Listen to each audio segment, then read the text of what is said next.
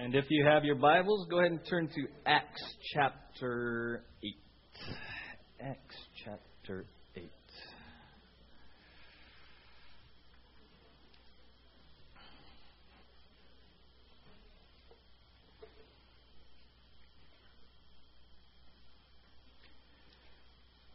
All right, let's pray together. Father, thank you again for the privilege we have every Lord's Day to gather to worship you, to fellowship, and Lord, to be in your word.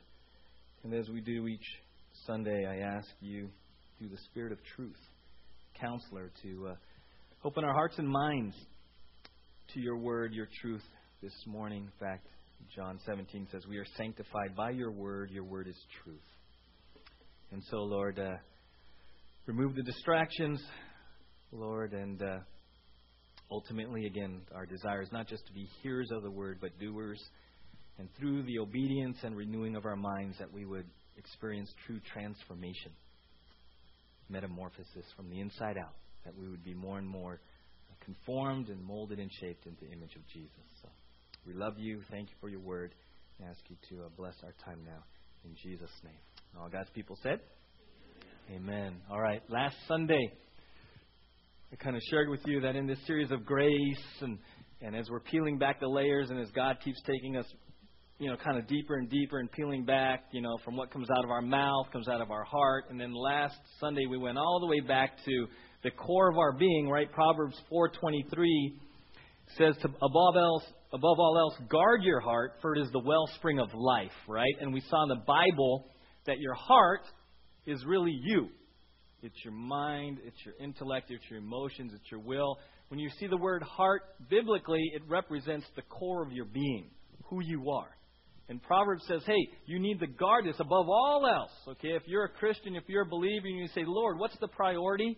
What do I need to really do? What's the priority as a Christian? Well, Proverbs says, above all else, I need to guard my heart. Why? Because every issue in my life flows from it. Every issue. It's the wellspring. Okay, so we want to go all the way back to the source. It's our heart. We need to guard it. Why? Because everything in our life ultimately flows from the condition of our heart, right? And in Acts chapter 8, we looked at a gentleman, right? The, the, the gospel is going out, it goes into the area of Samaria.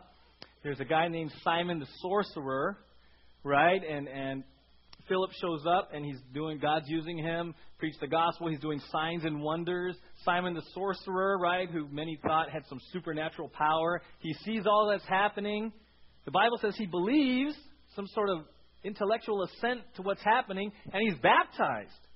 And he starts following these guys around. Peter and John show up. They start laying hands on the Samaritans. What happens? The Holy Spirit is now bestowed. And in verse 18, Acts 8:18, 8, it says, "When Simon saw that the Holy Spirit was given at the laying on of the apostles' hands, he offered them money and said, "Give me also this ability, so that everyone on whom I lay my hands may receive the Holy Spirit." Peter answered, "May your money perish with you, because you thought you could buy the gift of God with money." You have no part or share in this ministry because your heart is not right before God. Repent of this wickedness and pray to the Lord. Perhaps He will forgive you for having such a thought in your heart. For I see that you are full of bitterness and captive to sin. Then Simon answered, Pray to the Lord for me, so that nothing you have said may happen to me.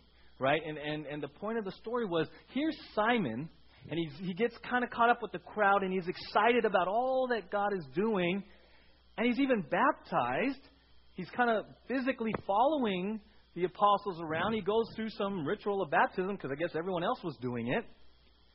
But in this interaction from verse 18 forward, we, we see that his heart, his words reveal his heart. Right? And in fact, uh, Peter was just blunt. And basically he was saying, hey, you're not really, you're not really saved. You're not, in fact, outwardly you say you believe and you went through baptism, but you know, you really have no part of sharing this. Your heart's not right. You're full of bitterness. You're, you're still a slave to sin. And, and the challenge for us as believers is to examine our hearts. Because we, and we know many who, and this, this world and this country is filled with churches to this morning, right now. Thousands, if not millions, are sitting in churches around the world on this Lord's Day. Many of them professing, many of them having been baptized, many of them serving, many of them having give, giving faithfully, and yet their heart isn't right. They're really not saved. And we looked at some, some pretty, pretty powerful scriptures last Sunday, right? Jesus said, Many will, will come to me, and didn't we do this, and didn't we do this at OBCF, and didn't we do this? And he's going to say, What? I never knew you. Right? Some of the most painful words ever, right? And, and I shared my heart with you last Sunday that, man, uh, our heart as, as, as, as pastors and shepherds here is, is that no one who faithfully attends here will ever hear those words because we didn't share that that's in part of the Bible. Right? We love to celebrate. People love to come to churches because, in a sense, it's like, what am I going to get out of it? You know, sometimes churches, we even sort of with the best of intentions, say, come to Jesus and he's going to clean up your life and everything's going to be hunky dory. And so we may present sort of a, a gospel that, that just says all the good stuff, the good stuff gospel. But when it comes to hell and sin and repentance and this phrase, I never knew you, some churches shy away from that because that's that's uncomfortable. And yet, if we're going to be true to God and His Word, we have to preach the whole counsel of God here. Amen? We have to preach the whole counsel of God. Because in Timothy, the church is called the pillar of truth. And we would be doing you a disservice if we sort of just omitted the unfun stuff. You know what I'm saying? And so we have to we have to be open and receptive to the whole counsel of God. And and we're, he says in, in, in Corinthians, examine your hearts. Examine your hearts, right? Where are you? Where are you? And, and, and have you fully trusted Jesus, right? Beyond just what comes out of your mouth, have you really are you really relying on him? As much as you're relying right now, you're relying on that pew you're sitting in. In fact, right now, let me give you an illustration. We've done this before several times. Just lift your feet off the ground. Now you're fully relying on that pew, aren't you? See, kind of when your feet's on the ground, you kind of feel like maybe you're helping the pew. You're really not. And that's what it means to believe on Christ is not just what comes out of your mouth, but it's a, it's, it's the commitment of your whole being. Basically, when you lift your chair, your feet off the ground, your whole being is entrusted to that pew. That's what it means to believe, confess, profess Christ. Is my whole being is resting on the finished work of Calvary. Right? And so we looked at that, and, and so we saw last Sunday that sometimes our heart may not be right. Even though we're saying the right things and we're doing the right church things, our heart might not be right because we've never submitted. And in fact, we're using church for selfish means. We're using church. I remember years ago, we went to this new church, very big church in San Diego. I was kind of a new believer, right? after church, this guy comes up, super friendly. Hey, how you doing? You new here? Da da da. And I'm like, this is kind of cool. This is a friendly church. Until he said, and I'd like to invite you to a presentation at my house for a business opportunity. You remember that if you're around the 90s when when a certain business opportunity was making its way through the church. And this guy was using fellowship time before and after church insincerely. He was being friendly and wanted to get my name and phone number so I could be part of his multi level marketing plan. He was using the church. You know, and I was like, wow, really? Really? Yeah, really, right? And it was a condition of, it was, it was just a reflection that some people come to church and if we're not careful, we slide into what is it going to give me? How's it meeting my needs? And it's really about me. And, and it's really not, right? That's the condition of our heart. So that was last Sunday. This Sunday, what I want to focus on is, is another reason that, that some, okay, not intentionally, but some may have, may have a, a challenge heart issue with the Lord, is because when the gospel was initially presented to them, it may have been not really biblically presented. And let me let me let me share let me introduce it this way. Mike, Are you saved? You're saved. If something were to happen and, and you were standing before the pearly gates today, you believe the gates would open. Why?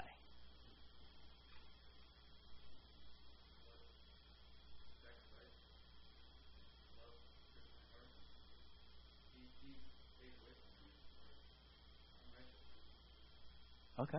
Okay. Okay. Awesome. Are you saved today as you sit here? If something were to happen and, and you were to stand before the pearly gates, not that that happens biblically, but hypothetically, they said, Steve, why shouldn't we let you in? It's because they, they speak King James up there, I guess. But, right? Now that's a good question. You're going to come on Wednesday. I'll get back to you. Be right back. what, why?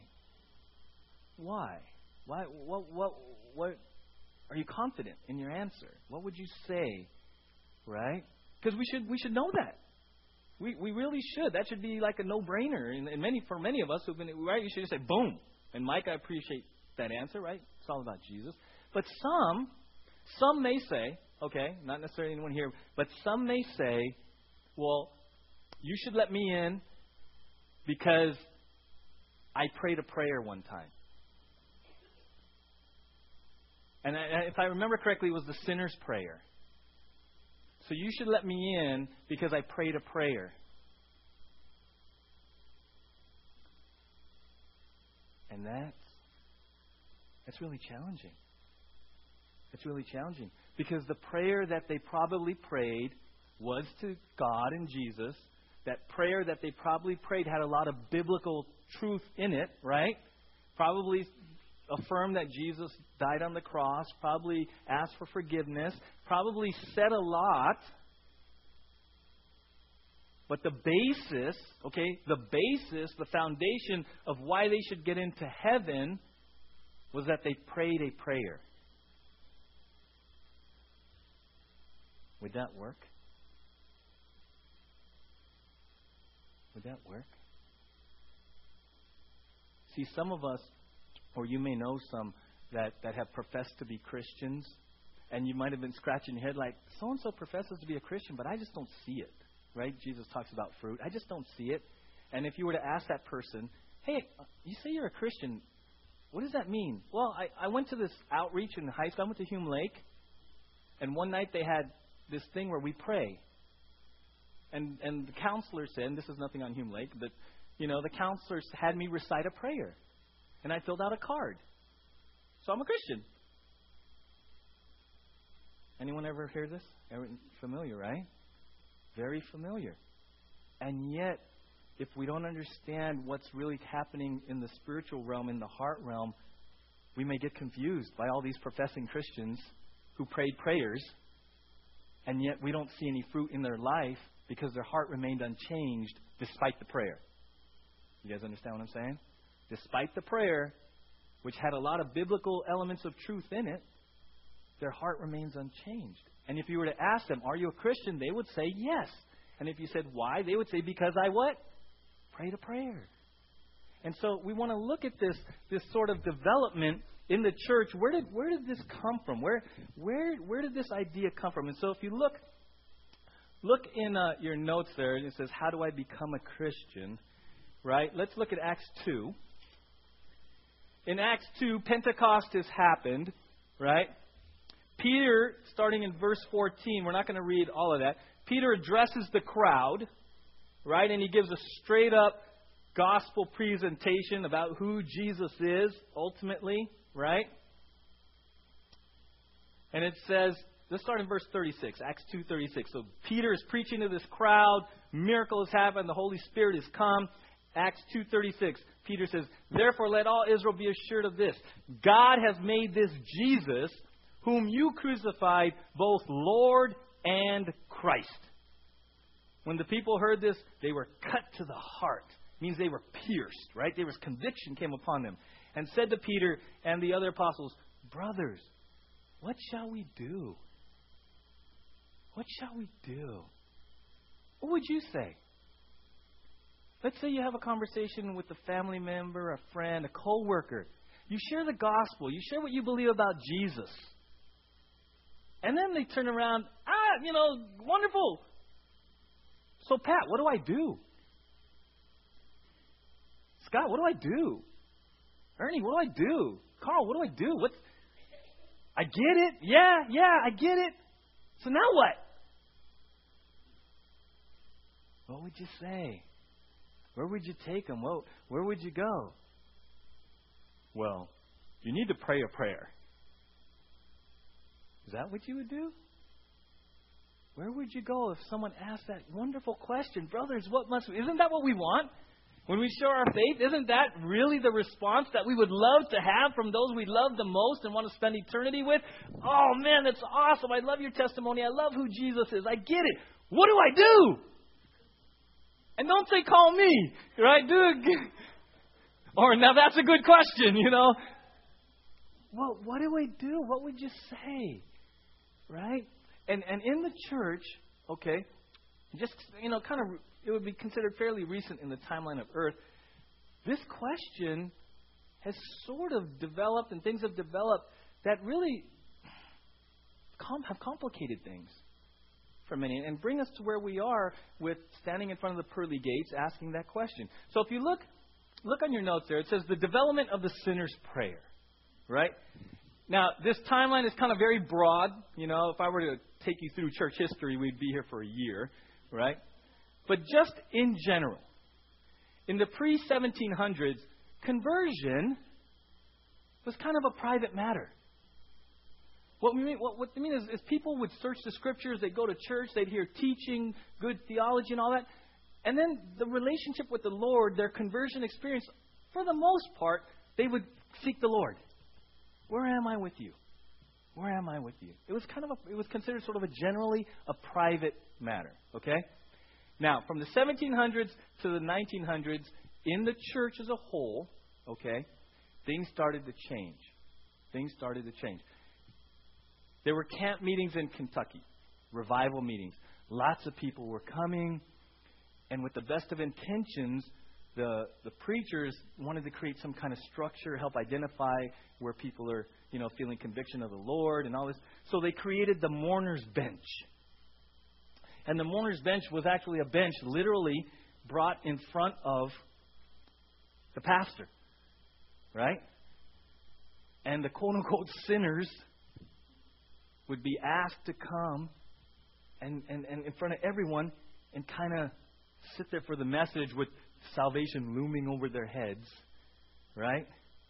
So, you know, the mourner's bench is either a bench here or, or the next guy, uh, Charles Finney created the anxious seat for the really bad sinners to come forward. So the front row was for the really bad sinners.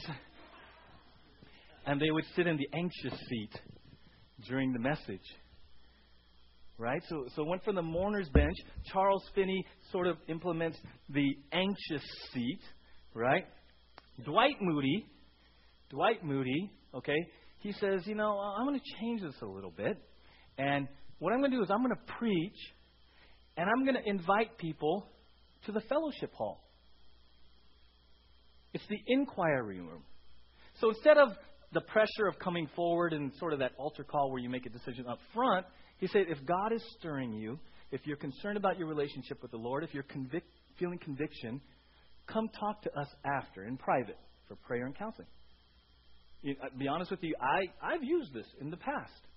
I came from a church that was very altar call oriented. Come to the front, say a prayer, not.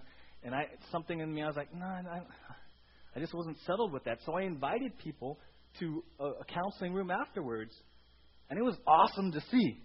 Because I said, Lord, I'm taking my hands off of this. I don't want any manipulation. I'm just going to say, if God is speaking to your heart and you want further counsel and prayer, come to another room. And it was just amazing to see people come because you don't know, right? So Moody, he does the inquiry room. All right? Then there's a guy in the 1800s called Billy Sunday. Billy Sunday begins this development of large gatherings. Large gatherings designed to draw crowds, right? And so Billy Sunday starts to incorporate the altar call and people coming forward, right? In the next progression, you get who? Billy Graham. Billy Graham, known for crusade outreach. He really does the altar calls, right? Come just as you are, right? And and songs, hymns, people coming forward, counselors being there, right? He develops four steps to peace with God, right? Something to walk people through, okay? And then many of you are familiar with Bill Bright. He says, "Hey, uh, let's not just limit this to crusade outreach. Let's equip everyone to go and be evangelistic in their neighborhoods. So I'm going to create little packs, packets called the Four Spiritual Laws. And you can go take these and walk a non believer through the four spiritual laws, which ends with a very famous sinner's prayer. Okay? Now, let me explain this um, because I don't want to be, I don't want to be um, misunderstood. This is not casting negativity on any of these guys. This is not a finger pointing thing. This is like a how could they? No, no, no. I believe that they genuinely were like, Lord, if we're going to preach the word, how do we identify those that you're calling out? And I and I and I resonate with them because 20 years ago I was part of a, a, a parachurch ministry in San Diego. I've shared this with you before.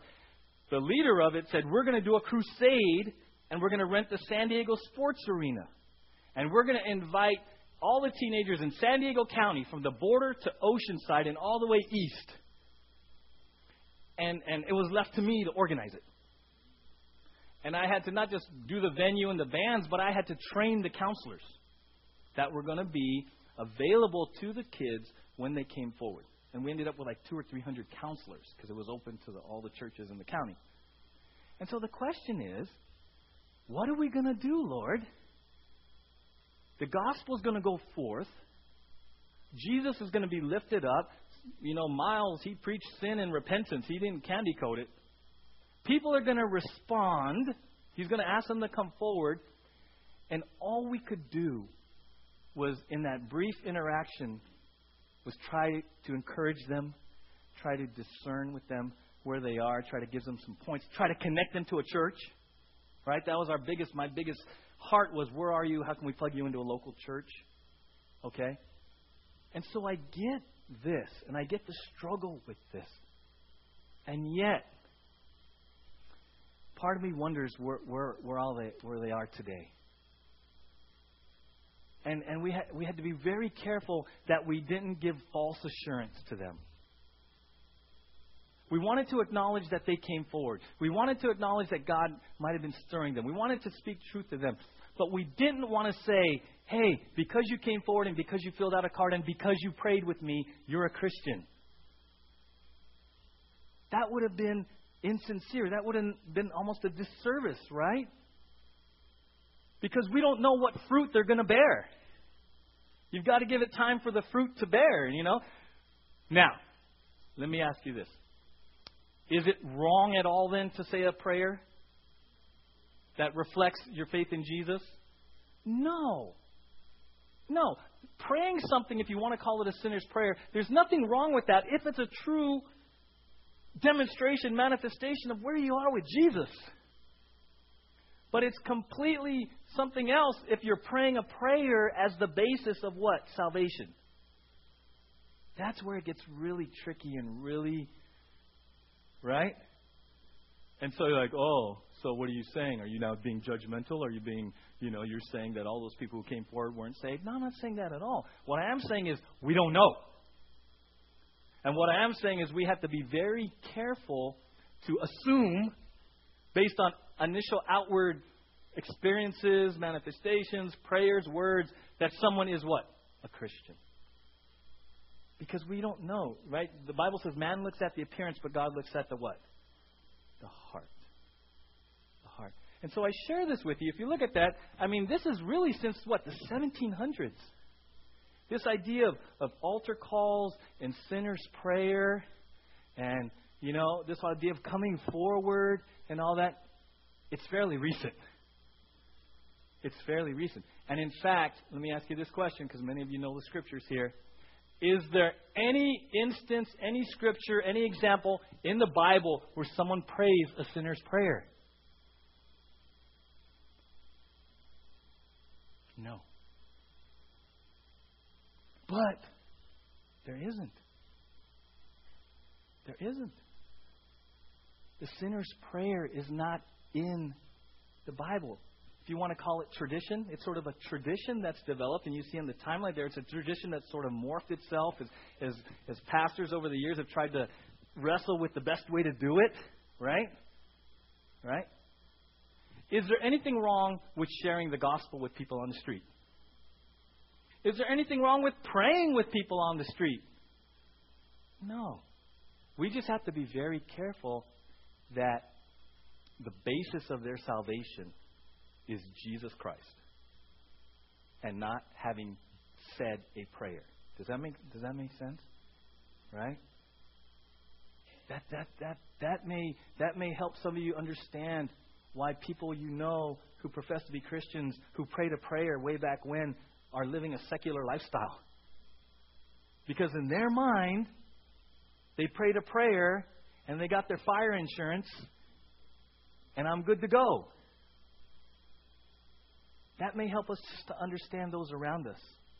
Okay? And as a youth pastor, man, it was a struggle because you want the kids to know Jesus and you know that that there's going to be uh, altar call night and yet you're hesitant because of all the emotion involved and all the peer pressure involved to go forward or not go forward. And you know what we have to do in the end, guys? Trust God. We just have to release everyone to the Lord and say, Lord, only you know what's going on in this student's life. Only you know where they are. I just got to trust them to you and do my best to shepherd them. That same thing happens at the adult level. Same thing happens at the adult level, right? Now, there are some verses that many of you may have heard growing up to sort of justify the sinner's prayer and the altar call. And I just want to share a few to equip you. This is more like an equipping message, right? To equip you. So let's turn to Revelation 3:20. Anybody ever hear the phrase "ask Jesus into your heart"? Is that in the Bible? Is asking Jesus into your heart in the Bible? Okay, it's a 50 50 proposition. Is asking Jesus into your heart in the Bible? Can you show me a verse that says, if you want to be saved, you need to ask Jesus into your heart? It's not. It's not. And yet, how many of you have ever heard that? Okay, and my hand is up. How many of you have ever said that? Right? Part of that development is in this, and that that in, in the history that I was reading, some believe that that phrase actually is fairly recent, 1960s, 1970s, when children's ministry became very organized and structured and programmatic. So with Vacation Bible School and all these programs to try to communicate this idea of heart and Jesus, this phrase all of a sudden developed. Ask Jesus into your heart. And the verse that many use is Revelation 3:20. Let's look at the, look at that. This is Jesus talking. He says, "Here I am. I stand at the door and knock.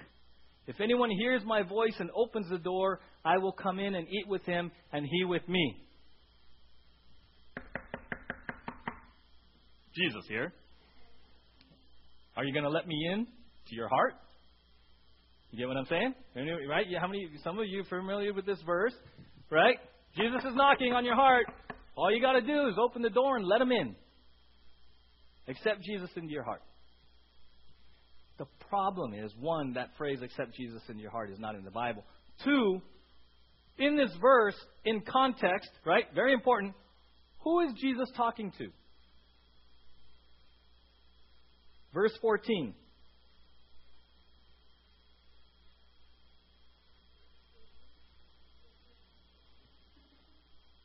Who is the audience here? To the angel of the what? Church. He's talking to a church in Laodicea. He's not this is not talking about going to speak to non-believers. This is Jesus calling out a church that has become what? Lukewarm. Church in Laodicea was very wealthy. They became very comfortable, self sufficient. We don't need you. In the verses prior to that, he says, Hey, you're lukewarm. This verse is Jesus calling believers back to him. It doesn't have to do with evangelizing non believers. It doesn't. Okay? It's very important that we understand. And, and again, this is not hammering one. This is not, but this is just anyone having an aha moment. You're like, oh, I get it. Okay. So that verse, there is no asking Jesus into your heart, and, and this verse is really Jesus calling out a church that's become lukewarm. That's what Revelation 3.20 is about. He say, hey church, let me back in. That's like we heard a knock out there. Hey Steve, can you check who it is? That's Jesus. What's he want? Well, he says OVCF is lukewarm. That's what this verse is about. Okay? It's, it's not about uh, evangelizing non believers, right? And then let's go back to Romans 10. Acts, Romans.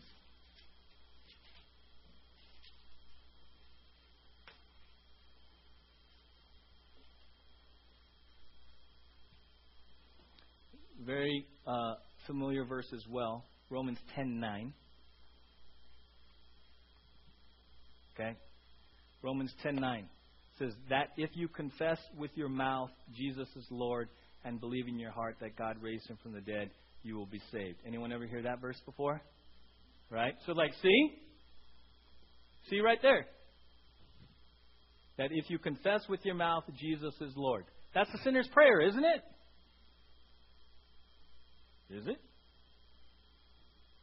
Is that what is that does that what that means? That you got to say something. You have to say something. You have to pray something, and then you're saved. Is that what verse 9 is really saying? Right?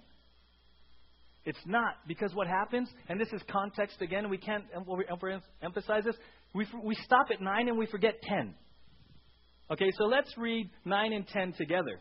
That if you confess with your mouth Jesus is Lord and believe in your heart that God raised him from the dead, you will be saved. Now, for. Underline and circle for. Because what that word for is, why it's there for, is he's explaining now the logical, chronological order of things. He's explaining verse 9 in the way it really works. He says, For it is with your what? Heart that you believe and are what? Justified. And it is with your mouth that you confess and are saved. Okay. Whew. So verse 10 says, We are justified by what? What? What's the first thing that results in our justification? Our what? Belief in, in, in, where? In our heart. And out of that belief in our heart and out of that justification, what follows? What comes out of our mouth? Confessing Jesus as Lord. What comes out of our life? Confessing Jesus as Lord. Do you guys understand? We stop. Many people use that verse out of context, verse 9, because they don't go to 10. But verse 10 is just like for. That word for, it's amazing in the Bible how one little word changes everything, right? For, let's read it again. It is with your heart that you believe and are justified. Woohoo! Declared not guilty, fully righteous.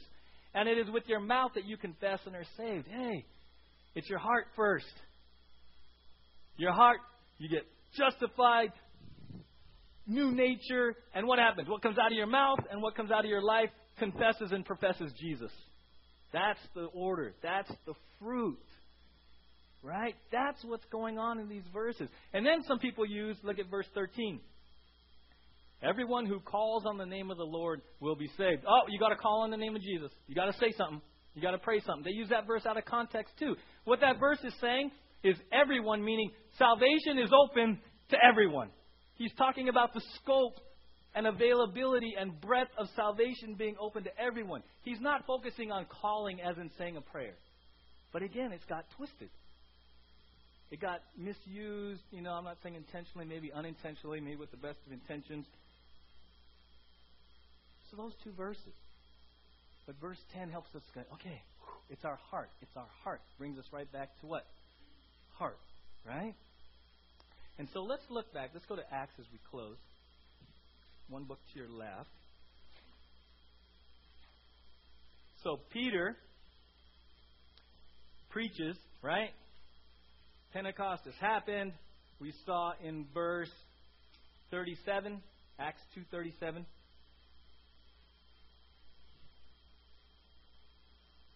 When the people heard this, they were cut to the heart, right? It started, God did a work in their heart, brought conviction. He pierced their hearts with the truth, right? And said to Peter and the other apostles, Brothers, what shall we do? Peter replied, Repent and be baptized, every one of you, in the name of Jesus Christ, for the forgiveness of your sins, and you will receive the gift of the Holy Spirit. What does he say? Repent. Repent. Okay? Now, what does it mean to repent? Repent is really the fruit of a changed heart. So, before I knew Jesus, my heart was under control of the sinful nature, and I was on the throne. And I'm walking this way. Doot, doot, doot. The truth of who Jesus is, the truth of my sinful condition, the truth of my absolute need for salvation enters my heart. My heart changes. To repent means to turn 180 degrees and just walk that way. So the word repent doesn't mean feel bad, doesn't mean sorrow, doesn't mean regret. It means I was walking with me in control. I professed, believed Jesus. Boom. Now I re- I've repented. I'm now walking as a follower of Christ.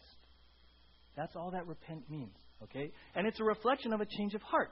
Now, when it says, and be baptized, you have to understand, this is not teaching salvation baptism, okay? You, baptism doesn't forgive your sins.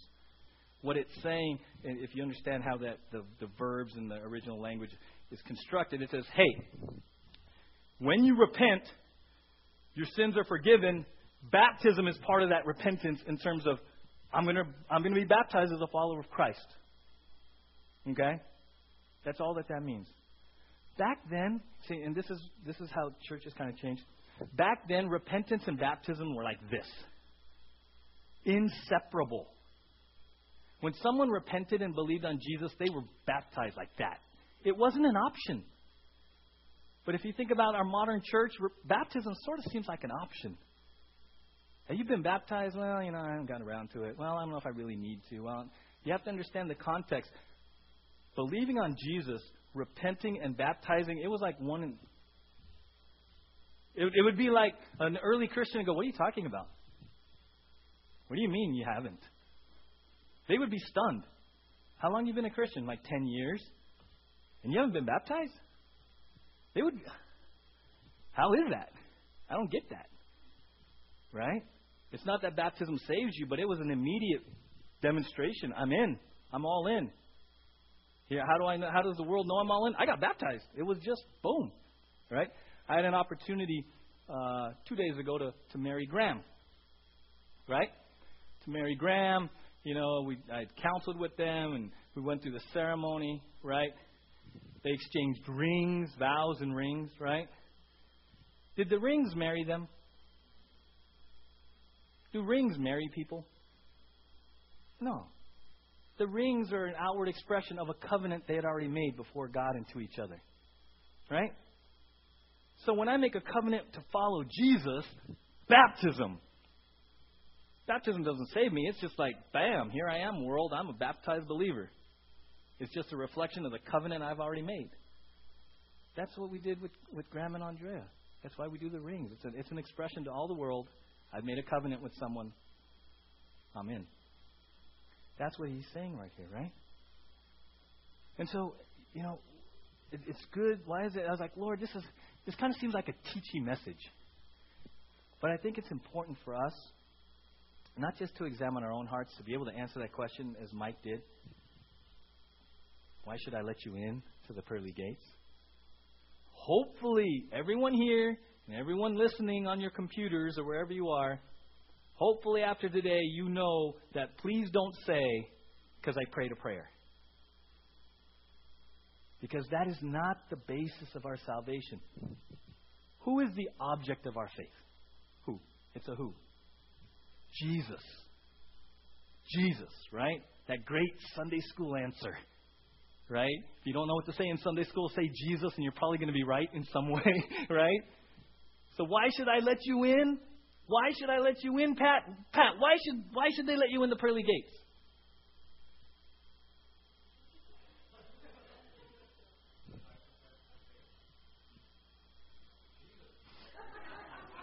Oh wait, that was backwards to you. Sasuj. right? Daryl, why should they let you in the pearly gates? Because of who? Jesus. Right? You're relying on Jesus, Daryl, as much as you're relying on that chair to hold you up. That's all you got to say.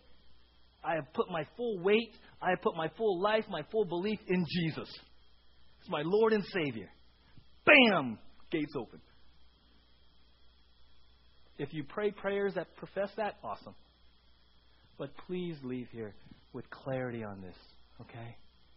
The object of our faith, the basis of our salvation is who? Jesus. And what? Resting fully in his finished work at Calvary. Amen? Let's pray together, and then Bill, we can come up and do communion.